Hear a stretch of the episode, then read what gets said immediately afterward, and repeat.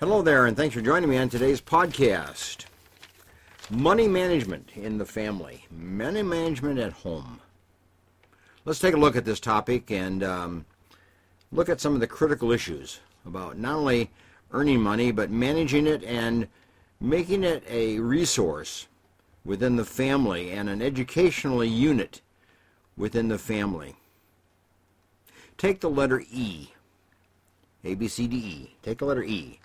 There are five components to the issue of money management that all start with the letter E. Let me just outline them briefly, then we'll take a look at them in more detail, okay? Number one is earn. Of course, you earn money. And because you earn money, the family is able to live a quality life. The more money lived or earned, the higher the quality of life lived by the family. I mean, just the basic principle of earning. Now, in earning, it is not just the father's responsibility and the mother's responsibility, but the children's responsibility as well. In family, in my family, in the history of our children, money earned started in junior high school. And um, we developed a plan for the earning of money, saving of money, and giving of money, and using money. So, earning money is number one. Number two is enjoying money. Yes, money is to be enjoyed. It's not the love of money, but just the enjoyment of what you can have, the life quality that you can have because you've earned a certain sum of money and a certain amount of money over a period of time. The family enjoys a quality of life. And that's why it's important to have employment of a highest level possible, given education, given the skills, given the experience of the wage earners in that particular family. But money is to be used for the enjoyment purposes of a family. Not extravagant, moderate, but enjoyment comes from money earned. And then enrichment. That's number three, enrichment. Well, you enrich your life by having money. You go to seminars, you go to school, you go to lectures, you go to symphonies, you read, you buy books, you buy magazines, you do different things to enrich your life, to build up your knowledge base both formally and informally. School formally, perhaps. Informally, just by going to seminars and by listening to the television, listening to podcasts, and listening to various kind of programs to enrich yourself and to make yourself wiser and make yourself more knowledgeable about aspects of life, even about financial matters in life. So that's the third E. The fourth E is what I call envelop envelop money, and that is you take money and you protect it. You put it in savings accounts. You develop a will. You develop a trust.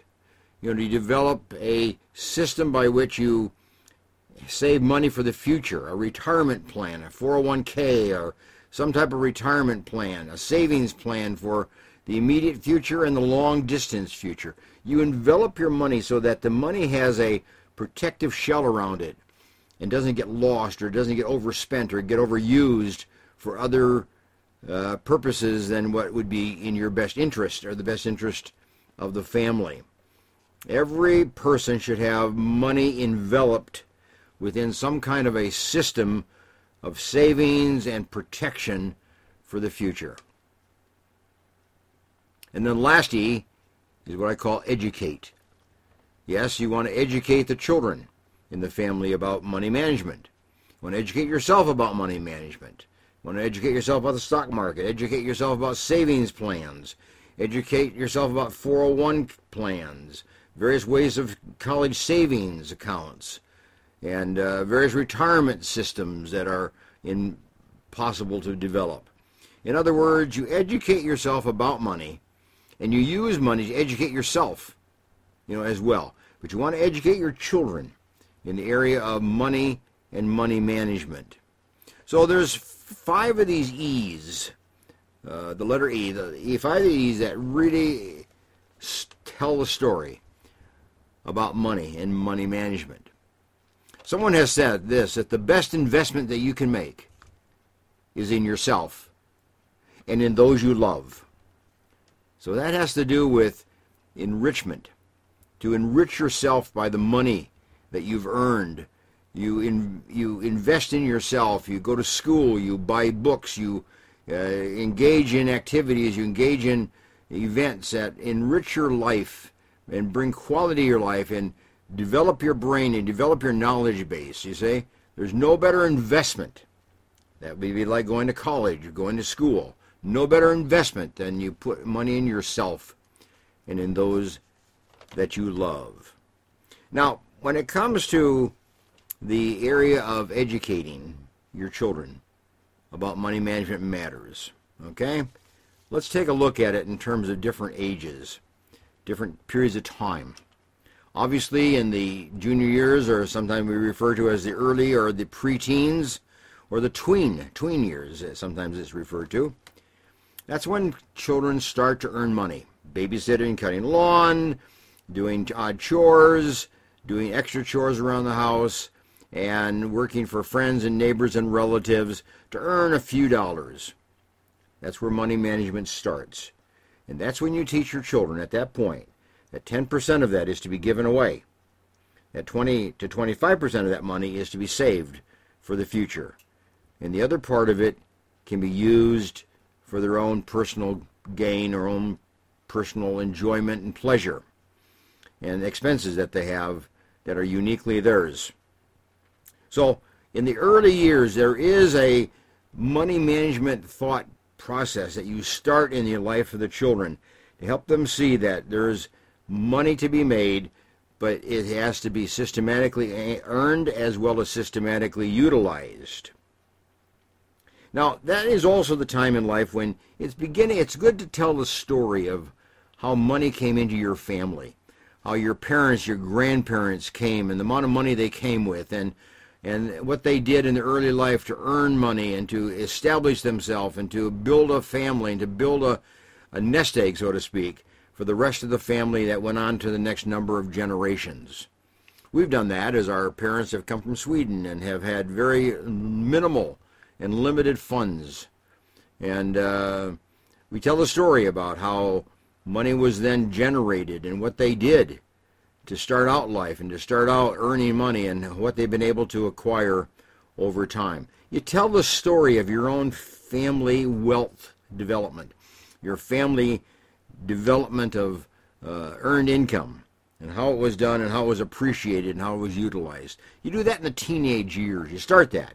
And all throughout life, you add a few more points to that whole thing and help them understand what family wealth and family earnings are all about and how they can then contribute to that and how they can become part of that whole process.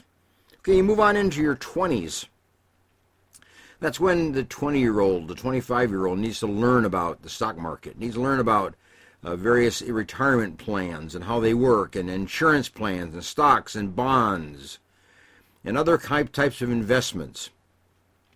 You let them know what you do to make investments and what instruments you utilize in the area of investments. They need to learn how to plan a system of putting away money for the future and what instruments there are to help establish a future base of income on into the years when you're no longer working. So you want to help the, your children understand in the 20s that you start looking ahead into the 60s and the 70s and 80s when you need the money, but you have to earn it now and save it, and the various instruments that can be utilized for the saving of funds and to utilize them for good purposes to advance yourself, such as putting away money for education, for college, put away money to establish a home later on in the future, to put away money to buy a better car in the future. Help them understand in the 20s that you save money for good purposes and then those purposes help you earn additional money and you parlay money over time uh, from one year on into the next. Introduce them to an, the idea of a financial advisor. Help them understand the advisor that you have and maybe introduce them and meet together so that, that your children understand that they're are people out there that can help kind of create a sense of financial security and a financial growth and a financial wealth plan, you know, for the future and how you utilize a resource yourself. So help them see that this is done through consultation and uh, utilizing professionals in the area of finance.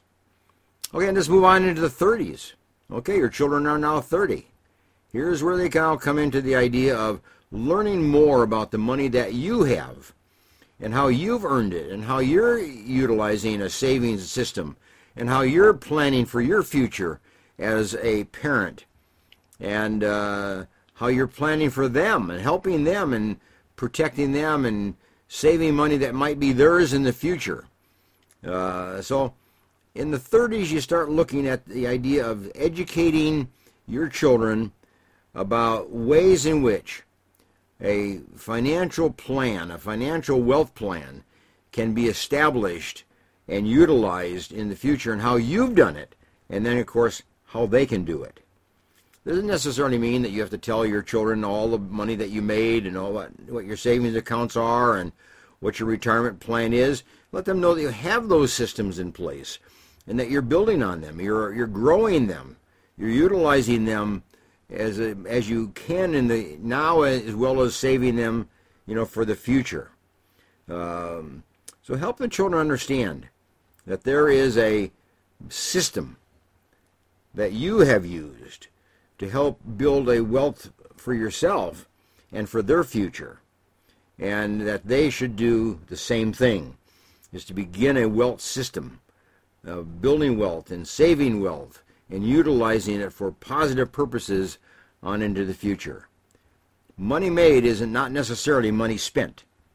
Money made can, is certainly money saved, and certainly money enjoyed, and certainly money that used for enrichment of purposes. And you set up a envelopment system of bringing together money under different uh, instruments, and then you educate yourself, and you you keep educating yourself on the idea of money management and money growth and money uh, utilization for very positive uh, purposes. And then you move on into your 40s and on into the 50s, and that's when you become more specific and you become more revealing, if you will. You become more open with your children about where you stand financially and what you have set aside for them and what you anticipate might be theirs in the future and so that they can plan their lives and they can move forward in their life as well. Uh, they learn from you, but they also know how to live their life as you are more open and you are more revealing of your own financial circumstances yourself. It's all right to share your wealth with your children, at least uh, where it stands currently. It may change over time, but that helps them kind of get a sense of what their responsibilities are for the same thing to save money for the future for their children and their grandchildren, and you move on into the next generations. So um, bring together the family and teach them the idea of money management. Bring together the family and teach them the idea of money philanthropy, giving it away, and the importance of giving away, sharing it with others, giving it to people that are in need, giving it to countries that might benefit, you know, from a infusion of money or uh, some organization or some uh, missionary organization or some church organization or some social organization or humanitarian organization that you believe in. And you want to be part of that program and by giving some money to them. It might be veterans or you know whatever it might be. Help your children see what you do to enhance the life of others because it's a model, it's an example of what you want them to do. As they have a discretionary funds to give those funds for the enhancement of other people. Maybe the same groups that you give to them, but maybe other groups, maybe other philanthropy opportunities that are presented to them. They have their own interests, they have their own desires, but the idea of being part of a giving system, a sharing system, enriching the life of others uh, through giving, and uh, that's your job as a parent, is to do it yourself, but to teach your children to do it likewise, so that there is a positive utilization of monies that have been saved over time and for whatever purpose you have saved them for. Help the children see that there are there's purpose in earning, there's purpose in saving, there is purpose in giving, there is purpose in sharing your funds, and then of course you enjoy the benefits that come from that. So money management is a topic that is to be open, is to be talked about, is to be shared, is to be thought through together is to be oh for open discussion with, among family and within family times and family events and just become more open as your children become older in age and are more able to understand the system of earning money and enjoying money appropriately and in moderations and enriching yourself with the money earned and improving yourself and setting up their own systems to envelop money and to put it into trusts and put it into wills and put it into savings accounts and so on. And then how they can use money to educate themselves and their children and moving on to the next uh, generation. So that's what money management is all about and uh, money earning is all about. And uh, Hope you do a good job with yours. Hope you've done a good job with yours, passing this on to the next generation. That your children can say they're good money managements, uh, managers, and that you can say your children are good money managers. You want to be proud of them. You want to respect them. You want to enjoy your children, and uh, not worry, you know, about their future because they're misspending money, overspending money, when in fact they ought to be putting it into a uh, system for the future. So do what you can, you know, to help your children do the right thing and to move forward in their life in the area of money management. Now, if you have elderly parents, if you're an elder, you might want to look at the Green Gables Care Home if you think you need a little extra assistance. You need an assisted living type of a living arrangement in a small home, in a private kind of a home setting. The Green Gables Care Home in Clovis, California. There's six or seven of them that they that this company has, and uh, these are all little private little homes. So there's just only a few people living in them, but they live as kind of like a small family. So if you want to learn a little bit about that, give a call. We to the organization, the Green Gables Care Home Incorporated. Here's a number that you can call 297 9438. 297 9438. And the area code there is 559. So give a call and they'll talk to you about it and see if they have some uh, services that they might be able to provide you if you're in a need for a little extra care at this point in time in your life or in the life of your parents. Okay, thanks for joining me out. Bye for now.